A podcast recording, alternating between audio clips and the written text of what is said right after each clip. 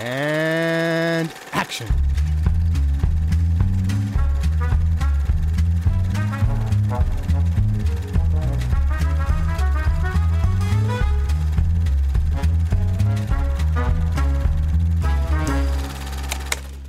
Hallihallo alle zusammen und herzlich willkommen zur zweiten Staffel Directed by... Ich habe jetzt vorhin beschlossen, dass das jetzt die zweite Staffel ist. Ich wollte dich nicht unterbrechen. Ich dachte, was? Ich wollte auch gerade sagen, hä, was? Nein. Okay. Ja, genau. Ich habe jetzt keine Ahnung, der andere Regisseur, ich glaube, da brauchen wir ein bisschen länger zur Produktion der ganzen Staffel und das lief irgendwie smoother jetzt, deswegen habe ich jetzt beschlossen, dass machen wir den hier halt als zweiten. Wir sind die Smooth Criminals. Genau. Wie ihr im Titel schon gesehen habt, ist unsere zweite Staffel Directed by, besprechen wir die gesamte Filmografie von Hayao Miyazaki. Der Vorschlag dazu kam von Luke, den ich bei mir habe. Ja, hallo. Und Ted ist auch dabei. Servus. Schön, dass ihr dabei seid. Also Edgar Wright, die erste Staffel, der kam von mir, dass ich den machen wollte. Und dann habe ich so rumgefragt, was die anderen gerne für Regisseure besprechen wollten. Blablabla. Und Luke kam mit dem Vorschlag Hayao Miyazaki. Und das fand ich von dem her ganz interessant, weil ich noch keinen einzigen seiner Filme gesehen hatte. Wow. Shame. Einfach schon aus zweierlei, weil ich bin nicht der größte Animationsfilm-Fan. Es sind keine Filme, die ich mir zuerst aussuche. Und noch dazu habe ich bei den meisten Anime überhaupt keinen Zugang. Shame. Ja, okay, ja, ich kann es schon verstehen, dass man keinen Zugang hat. Zumindest hatte ich immer das Gefühl. Und dann habe ich Your Name in der Challenge gesehen und den fand ich total geil. Also. Das ist auch ein Ausnahmefilm. Okay, gut. Naja, wir werden wir ja sehen. Aber ich habe auf jeden Fall über Miyazaki ja schon sehr viel gehört. Und deswegen fand ich das jetzt interessant, einfach mal die komplette Filmografie von einem Regisseur zu besprechen, von dem ich keine Ahnung habe. Mhm. Vielleicht sage ich kurz ein paar Facts zu dem Typ, den wir jetzt, ich weiß gar nicht, wie viele Episoden wir machen. Sind 13, glaube ich. Eine ganze Menge. Hayao Miyazaki wurde am 5. Januar 1941 in Tokio in Japan geboren. Er ging nicht auf eine Filmhochschule, er hat Politikwissenschaften und Ökonomie studiert. Mhm. Das wundert mich überhaupt nicht. Ja, es passt irgendwie. Und sein Regiedebüt war Das Schloss des Cagliostro, heißt er auf Deutsch. Möchte irgendjemand versuchen, den japanischen Titel auszusprechen? Rupan-Sensei, Cagliostro no Shiro. Ich entschuldige mich bei allen japanisch sprechenden Zuhörern da draußen. Es klang zumindest halbwegs authentisch. Ich gucke ständig Anime. Ja. Den Tonfall hat er drauf. Ja, das Dankeschön, auf jeden Fall. Und genau, also das ist ein Regiedebüt. Das ist ein Film, der auf einem Manga basiert, wie die meisten Anime, soweit ich gehört habe, immer so rein von dem Produktionsablauf. Oder auf Light Novels. Manche basieren auch auf Light Novels. Okay, da müsst ihr mir dann immer weiterhelfen. Ich weiß nicht, kann ich gleich mal die Fragerunde eigentlich machen, die ich ja immer am Anfang mache. Wie seid ihr zu Miyazaki gekommen? Was war euer erster Film? Und ich würde hier noch die Frage anschließen, dann gleich noch, seid ihr allgemein große Anime-Fans? Ist das was, also bei dir weiß ich ja, Luke, bei dir weiß ich es ja zum Beispiel nicht, weil ich bin ja der Vollnoob hier. Wie ist das bei euch? Fange ich mal bei Luke dann gleich an, weil der Vorschlag von dir kam. Okay, ich habe mit 12 Jahren Prinzessin Mononoke gesehen, oder Mononoke Hime, und ich war sofort irgendwie in diesen Stil verliebt von Miyazaki, und dann habe ich nach und nach auch rausgekriegt, dass irgendwie auch ganz viele Sachen, die man halt so irgendwie in Deutschland kannte, von da, also teilweise nicht nur aus seiner Schmiede, aber halt aus dieser Epoche des Anime kommen. Also zum Beispiel Biene Maya ist ja ein Anime, oder Heidi ist von Miyazaki. Das wusste ich noch, ja, genau. Ja. Und also nach und nach habe ich gemerkt, und das war auch halt auch mit 12, das war halt gerade die Zeit, wo ich dann auch angefangen habe, irgendwie andere Anime zu gucken. Ich war halt großer Pokémon und Dragon Ball und quasi alles, was ich irgendwie an Anime gucken konnte. Damals halt so diese ganze Shonen-Kacke, die auf RTL 2 kam. Shonen ist Anime, das sich an junge, männliche Jugendliche richtet. Also die Alterszielgruppe für Shonen ist, glaube ich, 12 bis 15. Okay. Abzugrenzen von Seinen. Ich verwechsel es immer. Es gibt Seinen und Shoujo Doch, ja, ich fühle mich gerade nicht mehr ganz so sicher in meinem Anime-Verständnis. Auf jeden Fall, es gibt halt quasi diese vier Bereiche, diese vier Altersbereiche, diese Unterteilung quasi für männliche und weibliche, Jugendliche oder Erwachsene. Okay, so. Und dann gibt es natürlich noch die für Kinder, die noch für Jüngere sind. Aber ich war damals halt im Shonen unterwegs, so wie halt irgendwie alle. Wo ich tatsächlich auch welche gesehen habe. Also ich habe auch Yu-Gi-Oh! Geschaut als Kind. Ja. Und Beyblade. Und ich wollte gerade sagen, weil meine ganze Kindheit ist das. Und dann, wo dann wenn der Janus gesagt hat, also ja, ich schaue ja keinen Anime. Ich so, was? Dann nie was angeguckt. Also ich habe das als Kind geschaut und dann bin ich irgendwann, keine Ahnung, war ich mir irgendwann zu cool dafür und war dann bis vor 2-3 Jahren eigentlich auf diesem Trip, ne, ich bin zu alt für Animationsfilme. Ja, und dieses ich bin da vielleicht zu cool dafür war halt bei mir mit 15 und dann hat mir damals der Heiko eine Festplatte gegeben mit irgendwie 10 verschiedenen Anime-Staffeln drauf. Von halt auch wirklich, also da waren dann ganz viele gute Sachen dabei. Tengen Toppa Gurren Lagann war dabei. Oh ja, Gurren Lagann ist so right. Ja, wobei der ist dann natürlich auch wieder ein Shonen. Also was dabei war, was ein großartiger Erwachsenen-Anime ist, war Death Note. Der ist quasi der Einstiegsanime für Leute, die sagen, ich bin zu alt für Anime. Wo ich sage, das stimmt nicht. Er schießt mich nicht, ich habe nur die Live-Action-Verfilmung gesehen. Ja, mein Bruder hat noch keinen Jagdschein, das heißt, es ist jetzt hier noch keine Waffe im Haus, mit der ich dich erschießen könnte.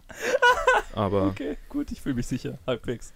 Also ja, so, also und meine Anime, um jetzt das Langwierige abzuschließen, es tut mir leid, meine Anime-Karriere ist jetzt seit 2 Jahren ein bisschen auf Eis, weil Serien schauen tue ich eigentlich immer so, während dem Zocken.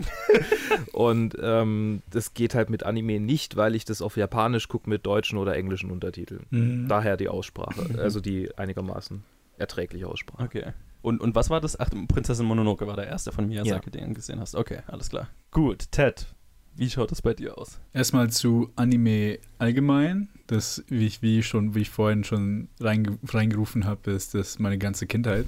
Also von klein auf die Shows für jüngere Kinder, Shinchan oder so, über eine extrem lange Dragon Ball Phase, über Pokémon, Digimon, über der ganze schonen Dreck, der halt teilweise immer noch läuft, habe ich immer angeschaut. Nach der Schule, RTL 2, 14 Uhr bis, keine Ahnung, 16 oder 17 Uhr. Also ist unglaublich. Ich hab mir das so viel angezogen. Und selbst halt auch, also ich war auch ein großer Sailor Moon Fan, auch die ganzen Girly-Shows waren, also ich habe alles geliebt. Bis ich auch vor ein paar Jahren quasi davon abgebrochen bin. Weil, vor allem wenn es um Shonen geht, und vor allem um den Shonen, die populär waren in den letzten 15 Jahren, kann man schon zu alt werden dafür. Weil, keine Ahnung, je mehr man sich mit guten Serien und guten Filmen auseinandersetzt, desto mehr Probleme hat man mit Shonen. Weil wirklich die wirklich exzellenten Sachen sind sehr rar. Und viele Shows, wo man dachte, die wären super gut, realisiert man erst im Nachhinein, wie entweder bestenfalls durchschnittlich sie waren und im schlimmsten Fall Bullshit, also wirklich richtig schlecht sind. Ich habe mir vor kurzem mit einem Kumpel mal, haben wir uns alte Yu-Gi-Oh! Folgen angeschaut, weil die auf Amazon anzuschauen sind. Kann man die anschauen. Das war schon sehr hart. Ja, es ist echt hart. Aber zur selben Zeit, also es gibt immer noch einige Shows, die man einfach nur empfehlen kann und auch im Shonen-Genre, also Genre, was eigentlich nur für Teenage-Jungs ist, gibt es ganz anständige Sachen, aber irgendwann habe ich halt dann gemerkt, dass halt wirklich Animationsfilme da wo die Diamanten sind, was Anime angeht. Ob das jetzt von den letzten paar Jahren sind, also relativ neuere, oder ob sie aus den 80er, 90er sind. Die wirklichen Klassiker sind die Filme, die gemacht wurden, wo halt wirklich, und da ist Studio Ghibli der Nummer 1 Name, ist halt der Disney von Japan, dass man halt sofort an die ja auch dann irgendwann in den letzten Jahren oder die letzten paar Filme von ihm, von Miyazaki, ich habe die jetzt dann alle recherchiert, waren ja alle mit Disney mit co-produziert, ne? Ja. Die haben jetzt zuerst nur die Distribution gemacht hier und dann haben sie auch dann co-produziert. Er ist halt der größte Name, was Anime angeht. Und er selber hasst das serielle Anime, was es gibt. Er hasst es abgrundtief. Okay. Weil Anime hat einfach Anime, was halt jetzt, weil es halt weil halt Shonen das beliebteste Anime ist und weil es halt auf Teenage Boys abzielt, ist halt diese Übersexualisierung von weiblichen Charakteren ist halt grotesk in vielen Fällen. Mhm. Und dann, das kann man sich halt manchmal nicht mehr anschauen. Halt. Das ist halt wirklich unglaublich. Und halt auch einfach die samey Art, wie so einfach die Rezeptur, die Shonen-Rezeptur einfach irgendwo auf ein neues Modell einfach drauf geklatscht wird. So, wir haben jetzt dieses Thema und dann nehmen wir das klassische Shonen-Rezept und dann patz. Du hast eigentlich schon deine Arc so, wie sie sein muss, fertig. Okay. Ja, genau. Aber da haben wir halt den großen Kontrast mit Miyazaki dazu. Definitiv. Also wirklich alles, was man an Anime scheiße finden könnte, aus den Stereotypen, die man halt kennt, das ist alles nicht vorhanden bei Miyazaki. Nichts davon. Und bei mir war es auch Mononoke Hime, also Prinzessin Mononoke, mein erster Film, den ich gesehen habe von Miyazaki. Mhm. Und bin halt auch sofort. Ich meine, diese Fantasy-Handlung, ich glaube, ich habe ihn ungefähr zur selben Zeit gesehen, als ich auch vollkommen verliebt in Herr der Ringe war. Und halt alles so Fantasy, Mittelalter, Fantasy, sonst was in die Richtung. Also nicht mittelalterlich, aber halt in der Vergangenheit. Hat es mir alles angetan. Und dann halt Prinzessin Mononoke ist halt, über den werden wir ja noch reden, aber ist halt so ein prägender Film gewesen, als ich jünger war. Ich bin schon sehr gespannt auf diesen Film, weil ich von dem am meisten gehört habe bisher und irgendwie kein Bild dazu habe. Also es gibt ja viele Miyazaki-Filme, zu denen habe ich schon ein Bild, weil ich mich aus meiner Kindheit daran erinnere, als die rauskamen. Spannend. Gerade so Chihiros Reise ins Zauberland oder wie immer heißt. Da erinnere ich mich noch krass, als der rauskam, weil die Werbung irgendwie überall war und so weiter. Aber Prinzessin Mononoke habe ich so überhaupt, also vielleicht geht es mir dann so, wenn ich den Film sehe, dass ich dann irgendwie mir Ausschnitte bekannt vorkommen, aber keine Ahnung, da redet jeder drüber. Ich habe nur das Plakat bisher gesehen. Ich bin gespannt, ihn dann mal anzuschauen. Aber ich wollte ihn nicht weil Mononoke tatsächlich eine der kohärentesten Storylines. Okay. Von allen Miyazaki-Filmen. Okay. Also tatsächlich hätte ich jetzt zum Beispiel beim Wandelnden Schloss oder gerade bei Chihiro hätte ich viel größere Probleme, mir irgendwie vorzustellen, wie das umgesetzt werden soll, während Mononoke ist für mich ziemlich straightforward. Aber das werden wir dann sehen. Ja, aber ja, genau. Als ich da mitbekommen habe, dass dann das Directed By gemacht wird mit Miyazaki und ich endlich die Ausrede hatte, alle seine anderen Filme, die ich noch nicht gesehen hatte, anzuschauen, was im Prinzip seine ersten paar Filme sind, die ich halt nicht gesehen hatte, habe ich mir sofort gedacht, ja, mache ich. Bin dabei bei jeder. bin ich sofort dabei. Das freut mich ja sehr. Dann haben wir ja unsere Crew schon zusammen sozusagen für diese Staffel. Für diese Staffel? Ja, wahrscheinlich. Ich glaube, Colin kriegen wir hier wahrscheinlich nicht rein, weil der genauso eine Anime-Skepsis hat wie ich und das ist halt mein Format, ich muss es ja. Wie, du musst es ja. Nicht, dass ich was dagegen habe. Ich finde es sehr spannend, mich ich habe die Daumenschrauben doch jetzt extra locker gemacht vorhin. Ich bemühe mich ja gerade mit den Ketten nicht zu rasseln, die mich hier festketten. Genau, also ich beschäftige mich, ich freue mich ja, dass ich mich mit beschäftige, wo ich keine Ahnung davon habe und hoffentlich viel lernen werde. Und dann fangen wir doch mal an mit Hayao Miyazakis langen Filmregie-Debüt, wie auch immer man es sagen will, Das Schloss des Cagliostro von 1979. Luke, möchtest du die Schauspieler, die Stimmen vorlesen? Oder? Ja, klar. Zumindest ein, zwei. Yasu Yamada.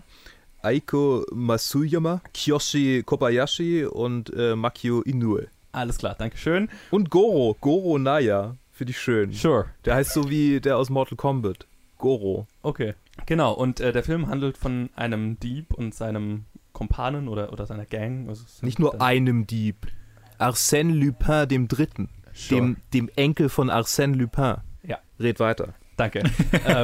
Ein Dieb und seine Gang oder sein Kumpane versuchen, eine Prinzessin zu retten. Und keine Ahnung, hauptsächlich die Prinzessin zu retten und noch vielleicht einen Schatz zu finden. In einem ist irgendwie so ein pseudo-europäisches Land, ne? Habe ich schon so. Ja, so pseudo, irgendwas zwischen Italien und Schweiz oder so. Genau, so ein Andorra-Verschnitt, sowas, ne? Ja, tatsächlich genau. Hat er sich von der italienischen Schweiz inspirieren lassen. Das sieht man. Irgendwie steht er allgemein auf so dieses europäische Flair, habe ich total. Also Japaner im Allgemeinen stehen auf ganz viele verschiedene europäische auf Einflüsse, sieht man auch in anderen Anime. Ein populärer Anime der letzten 5 Jahre war Attack on Titan, der total irgendwie, also da haben alle auch deutsche Namen und die Städte sehen halt so Fachwerk, also natürlich einjapanisierte deutsche Namen. Ja. Ja, also dieses europäische Flair, das ist in vielen japanischen Produktionen deutlich zu spüren und in diesem definitiv.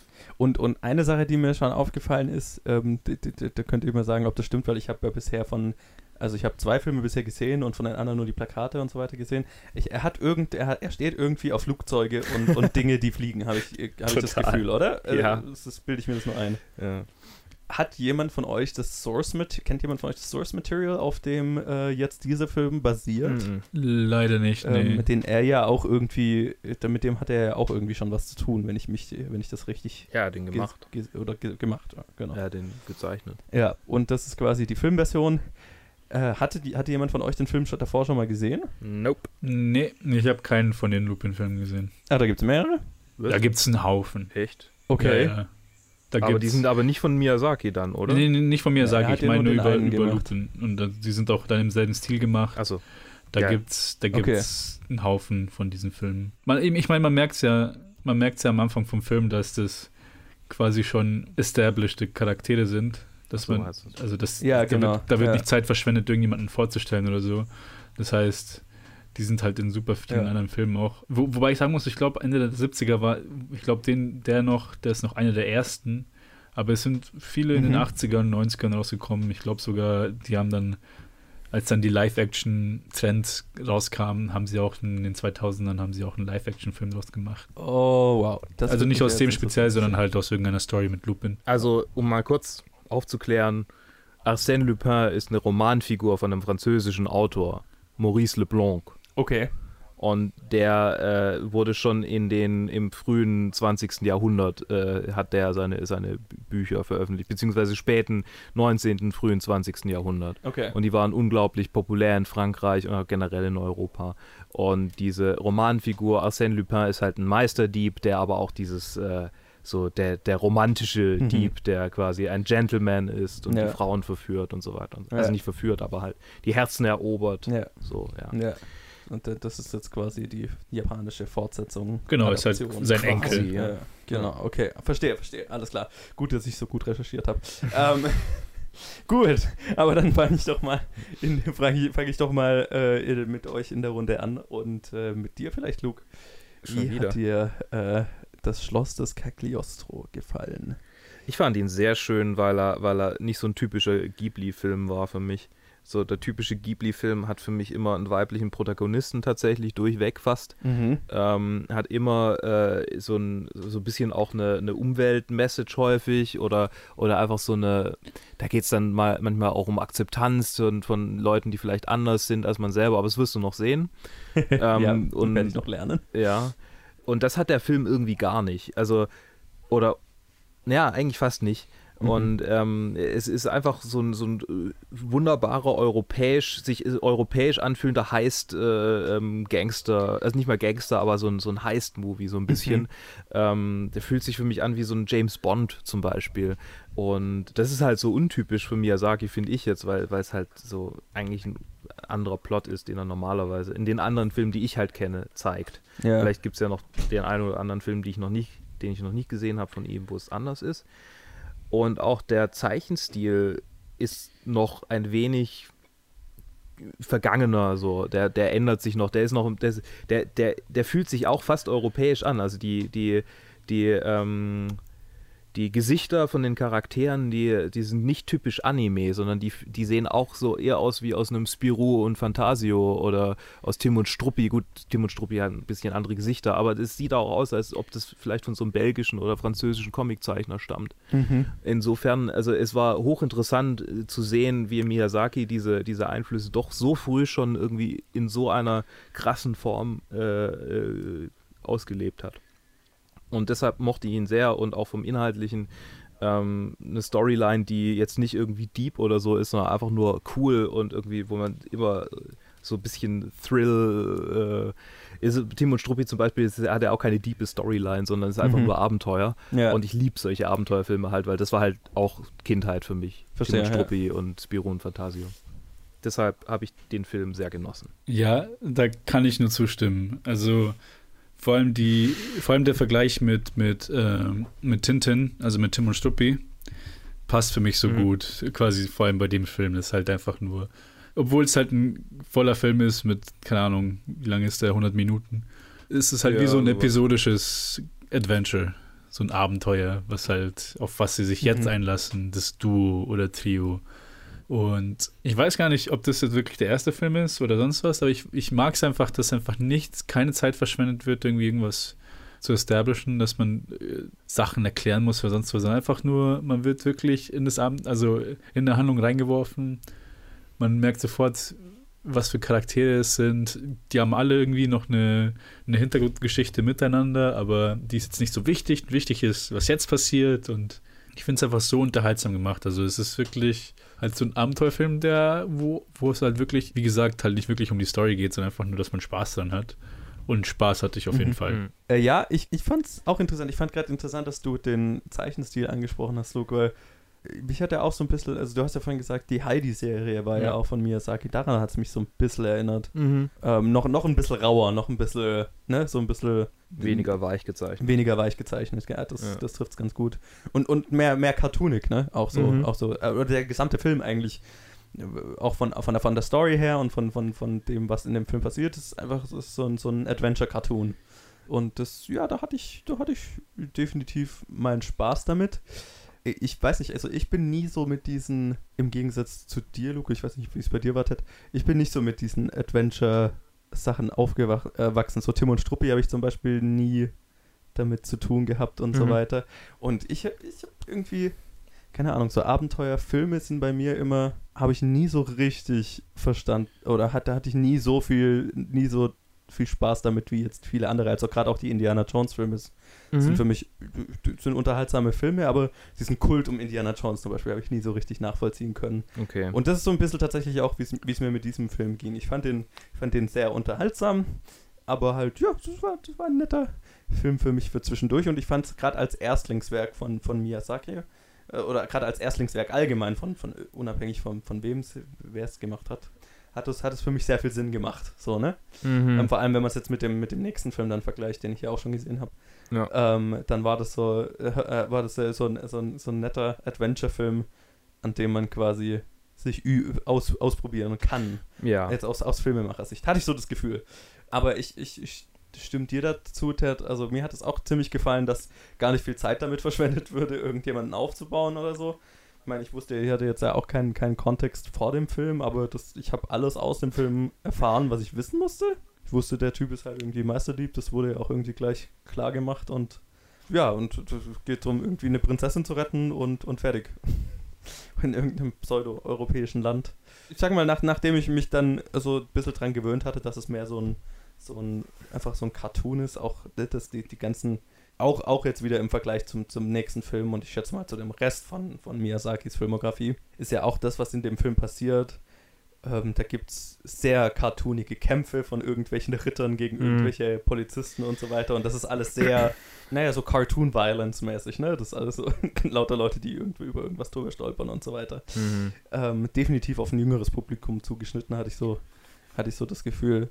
Aber deswegen jetzt nicht unterhaltsam. Also ich hatte schon meinen Spaß damit. Würde mich jetzt interessieren, zumindest mal ein paar andere Beispiele von dieser Filmreihe noch zu sehen, um zu sehen, wie die sich unterscheiden. Ob man einen Unterschied bemerkt zwischen dem, den Miyazaki gemacht hat, und dem, den vielleicht andere gemacht haben. Ich habe auch gerade gesehen, dass der Film echt mega schnell produziert werden musste. Okay. 4 Monate. What? Ach du Scheiße. Die haben den in 4 Monaten fertig gemacht, und Miyazaki findet ihn furchtbar. Und er hat gemeint, sein Originalskript wurde eigentlich überhaupt nicht verwendet. Okay. Aber nächster Trivia-Fakt, ich gucke gerade auf IMDb die Trivia durch. There is a rumor that Steven Spielberg saw the film in the early 80s and was so impressed with it that it later inspired the action scenes in the Indiana Jones and Tintin. Oh. Tja, das macht, finde ich, sehr viel Sinn. Tatsächlich, das macht sehr viel Sinn. Auch vom Feeling her, also was du ja gerade gesagt hast, also gerade dieser Adventure-Charakter kommt total rüber, also es fühlt sich, du hast gesagt, es war für dich mehr so ein James Bond, ich hatte eben das Gefühl, für mich als wäre so ein Vibe von einem Indiana Jones Film gehabt, halt in Zeichentrickform. Ja. Ne? Und stimmt, er hat nur ein Trademark von Miyazaki. Essensregeneration. Was? Ein Charakter, der schwer verletzt ist, frisst ganz viel Zeugs, um sich wieder herzustellen, sozusagen. Das passiert in vielen Miyazaki-Filmen. Aber es passiert auch in vielen Anime, also gerade Dragon Ball zum Beispiel. Ja, das ist eine Trope in Anime, die oft benutzt wird, um halt, wie können wir ihn glaubhaft verletzen? Aber verdammt, wir brauchen einen Charakter wieder, dass er sich bewegt, also müssen wir ihn wieder heilen. Und dann so, okay. Er braucht einfach viel Essen, dann passt es schon. Okay. Die haben einfach zu viele RPGs gezockt. Ja, wollte gerade sagen, das ist ja... kommt ja nicht von, also in den Elder Scrolls Trope eigentlich auch. Ja. In den 70ern, right? Ja, genau. Nee, es ist, ich, keine Ahnung, das war aber auch noch sowas, was ich so im Kopf hatte tatsächlich, als diese Essensszene dann kam. Das ist sowas, was mir irgendwie im Kopf geblieben ist, so dieses, ich weiß nicht, ob das typisch Anime ist, aber das ist was ich noch im Kopf hatte, so dieses, ein Charakter, der einfach so viel in sich reinschaufelt. Ja. Das hat irgendwie so, in diesem Zeichenstil, das hat so einen bestimmten Look und so ein Feeling, das hatte ich noch aus meiner Kindheit so ganz lebhaft im Hirn, und als es dann in diesem Film vorkam, hat mich das sofort an irgendwie Sachen, die ich in meiner Kindheit dann eben geschaut habe, von dieser Art erinnert. Mhm. Und ich weiß nicht, warum ausgerechnet das Essen so einen besonderen Eindruck gemacht hat, aber das ist was ich... habe ich mir gedacht, okay, das kommt mir bekannt vor, so, ne? Genau diese Szene, diese Essensszene. Irgendwas hat es an sich, dass es halt irgendwie was den Charakter voll sympathisch macht, während er so isst. Weil es irgendwie jeder kennt, mal super hungrig zu sein und einfach nur reinzuschaufeln, und jeder isst gerne. Das heißt, einfach nur jemanden wirklich dabei zuzuschauen, über sich selber drüber zu stolpern, nur um so schnell wie möglich was reinzuschaufeln, ist immer in so einem Ton gemacht, die Szene, dass es eigentlich immer sympathisch ist. Also den Charakter total sympathischer macht. Und so dieses befriedigende Gefühl von einfach wahnsinnig viel gutem Essen. Das bringt das irgendwie gut rüber. Ich weiß nicht warum, aber die Animation, so wie das gemacht ist, das kommt gut rüber. So. Dann haben wir lange über das Essen. Jetzt haben wir lange über die Essensszene geredet. Wir haben Hunger. Ja, genau, wir haben Hunger. Warten auf unser Essen. Das wird schon da sein. Ja, wie fandet ihr denn die Story des Films? Weil die Story ist ja super, fast schon Standard-Adventure-Story, ne? Ja. Es ist eine Prinzessin im Schloss. Du hast es erfasst. Die wird gerettet. Das wäre jetzt mein Kommentar gewesen. Der Villain ist ein Mustache-twirling, literally bad guy. Und dann ist ja zwischendrin doch da noch so eine Verschwörungsstoryline. Oh Gott, die finde ich so super. Die ich dann fast schon ein bisschen zu kompliziert war, dafür wie simpel der Rest vom Film war. Aber ich fand die gar nicht so kompliziert. Ja. Das wäre kompliziert, wäre es ja irgendwie...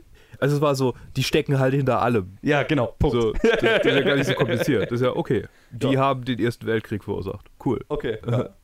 So. Oder den zweiten. Nee, die haben ja die Great Depression. War die das? Great Depression war von ihnen. Oh Gott. Durch ihr Falschgeld haben sie die Great Depression verursacht. Ja, genau. Natürlich. Das ist so lustig. Ich fand solche Szenen immer so lustig. Vor allem, es gibt eine Szene, die Szene, wo der Inspektor vor den ganzen, keine Ahnung, also was sind das hier, Diplomaten ist und sagt, ja, wir müssen ihn schnappen. Und dann die so, aber politisch, und dann geht es nicht. Und dann auf einmal dieser Streit zwischen der Sowjetunion zu der Zeit und Amerika. Ich so, oh Gott, ich finde das so lustig. Und vor allem, als ich vorhin gesagt habe, es überrascht mich gar nicht, dass er Ökonomie studiert hat. Überrascht es mich halt auch überhaupt nicht, dass er Politikwissenschaften studiert hat. Mich hat es, also dass halt sowas gleich in den Film reinhaut. Ich so, okay, sehr schön. Es hat mich total an Iron Sky auch erinnert, diese Szene. Ja, 100%. Toller Film. Müssten wir auch mal irgendwo besprechen. Iron Sky. Wo, aber als Challenge. Vielleicht stellen wir uns den selbst als Challenge. Vielleicht ist er in den Top 100 oder Top 250. Nee, garantiert nicht. Nazis vom Mond. Weit entfernt. 250. Weit entfernt. Ist ja den schlimmsten 250. Na, das wäre eigentlich auch mal eine gute Idee. Ja, die gibt's. Ja, aber wir weichen ab. Ja, es ist schwer, über den Film zu reden, weil ich finde, so mit so einer Tim und Struppi-Analogie hat man schon eigentlich fast, also quasi, man würfelt so ein bisschen davon mit Indiana Jones, mit ein bisschen was anderem rein, dann hat man quasi das Feeling vom Film und eigentlich alles schon erklärt. Und mehr muss man eigentlich nicht wissen. 100%. Und man hat einfach schon Spaß dabei. Und keine Ahnung, da ist nichts Tiefgründiges, nichts irgendwie. Es ist einfach nur ganz simples Adventure, ganz simples Abenteuer. Ja, genau. Da kannst du jetzt auch nicht irgendwie, also ich habe jetzt gerade überlegt, gibt es irgendwelche Story-Aspekte, die man noch irgendwie tiefer eingehen drauf müsste, aber welche Aspekte? Also ich fand, die Prinzessin war zu sehr Damsel in Distress. Klar, ja. Und das ist auch, was ich vorhin gesagt habe, eigentlich ziemlich untypisch für Miyazaki, weil er eigentlich nie irgendwelche in Anführungsstrichen schwachen weiblichen Charaktere, also schon auch Charaktere, weibliche Charaktere, die Moral Flaws haben. Mhm. Also es ist nicht nur starke Heldinnen so, ja. Aber so jetzt hat keine Hilflosen. Ja, die Prinzessin, die hat ja keinen wirklichen, die ist ja einfach nur so diese Prinzessin Zelda, die man retten muss. Ich meine, sie haut doch einmal wobei Zelda tatsächlich mehr macht, sie ist eher Peach. Ja, genau, sie hat einen Moment, wo sie irgendwie dieses MG ausschält oder was weiß ich. Mhm. Oder benutzt, das weiß ich jetzt auch nicht mehr genau. Aber das meine ich, wenn ich sage, das ist so eine klassische, durchschnittliche, gar nicht mal bös gemeint, durchschnittliche Adventure-Story, ne? Mhm. Ist halt eine gut gemachte Adventure-Story, aber es bleibt eine Adventure-Story. Aber halt mit allen positiven und negativen Aspekten, die so eine klassische Adventure-Story mitbringt. Ja. Und definitiv. Dann hast du literally eine Damsel in Distress als Zentrales. Und klar, diese Tropes von wegen, er rettet sie, um sie zu kriegen. Das ist dann natürlich so ein bisschen, also es wird ja nichts draus sozusagen. Ja, er ist ja mehr so die Vaterfigur dann oder der nette Onkel. Genau, das fand ich dort noch immerhin etwas so. Ich wollte noch erwähnen, eine Sequenz, die ich super fand, war mit der Hochzeit und dem Fake-Priester und der Kamerafrau, die eigentlich auch eine Doppelagentin ist, und dann der Inspektor, der so tut, als ob, und alle sehen, ach fuck, der ist so ein schlechter Schauspieler. Und diese ganze Sequenz fand ich echt super. Das haben sie richtig, also da fand ich, da ist ein bisschen so die Kreativität, hat so ein bisschen rausgezaubert. Aber halt alles andere ist halt wirklich sehr klassisch. Ja, also ich will das jetzt auch gar nicht länger rausziehen, als es nötig ist. Ich würde so, also es ist ein netter Film, würde ich sagen, so als Fazit, aber er ist dann doch irgendwie diese Art von Animationsfilm, wo ich dann sage, das ist dann doch nicht so meins. Mhm. Einfach, ja, das so, was ich mehr so als Cartoon halt beschreiben würde. Ich verstehe, dass viele Leute damit sehr viel Spaß haben. Bei mir war es halt so, boah, war jetzt ganz nett für zwischendurch. Aber da ich ja schon den nächsten gesehen habe, finde ich es interessant, diesen starken Kontrast zu haben, was du ja gesagt hast, also was ihr jetzt gesagt habt, die ja mehr von Miyazakis Filmografie kennen. Und ich vertraue dem jetzt einfach mal. Dass es dann doch ein starker Kontrast ist zu seiner restlichen Filmografie. Ja. Was mich dann wieder an Edgar Wright erinnert mit Fistful of Fingers, dem wir ja vielleicht ein bisschen ungerechtfertigterweise ihm als sein Erstlingswerk untergeschoben haben. Was ja auch ein sehr starker Kontrast ist zu seinem restlichen Schaffen.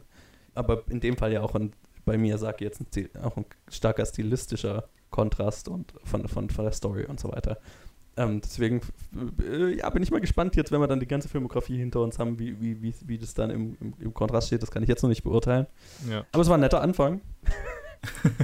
Ich hätte gern einen Captain Haddock-Charakter in diesem Film. Dann wäre er perfekt. Okay. Ich bin einfach zu wenig Trinker in diesem Film.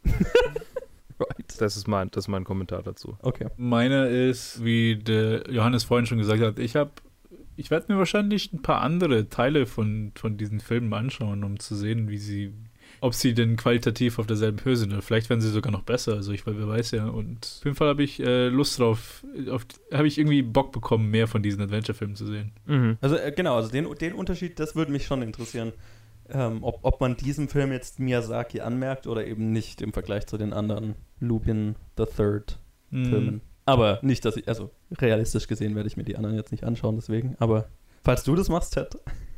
Ich werde es wahrscheinlich machen. Irgendwann, wenn ich Zeit habe, wenn ich nicht die ganze Zeit nur Filme für den Podcast anschaue. Ja, wenn du es vor dem Ende dieser Staffel schaffst, dann kann ich sagen. Eine Bonus-Episode, wo ich über 15 andere Lupin-Filme rede. Ja, genau. Oh, schön. Ja, irgendeine Bonus-Episode müssen wir für uns, für Miyazaki noch überlegen. Also, wir können uns Heidi nochmal anschauen. Oh Gott, das habe ich als Kind echt gesehen. Anyway, wenn ihr nichts mehr zu sagen habt, dann würde ich sagen, das war das Ende unserer ersten, lockeren Episode, auch vom Film her eher lockeren Episode, von Directed by Hayao Miyazaki. Danke an euch, Luke und Ted, dass ihr dabei wart. Immer. Ich weiß nicht, was gern geschehen auf Japanisch heißt. Arigato. Ja, das müsste eher ich sagen, aber... Ja, danke dir. Arigato dosaimasu. Sure. was er gesagt hat. Sure, dude. Genau. Und lasst uns wissen, lasst uns wissen, wie ihr zu Hayao Miyazaki steht, zu seinen Filmen und wie ihr das Schloss des Cagliostro findet. Das Cagliostro. Cagliostro. Ja, wie auch immer. Auf Facebook und Twitter jeweils unter Planet Film Geek und lasst uns da, wo ihr uns hört, mal eine Bewertung und ein Review da. Das hilft uns sehr viel weiter. Und dann, ja, und schreibt uns, welche Regisseure ihr noch besprochen haben wollt. Und dann hören wir uns wieder in der nächsten Episode zu geschrieben Nausicaä, aber die sprechen sie mal irgendwie Nausicaä oder so ähnlich aus. Nausicaä. Nausicaä. Bis dann. Ciao. Bis dann.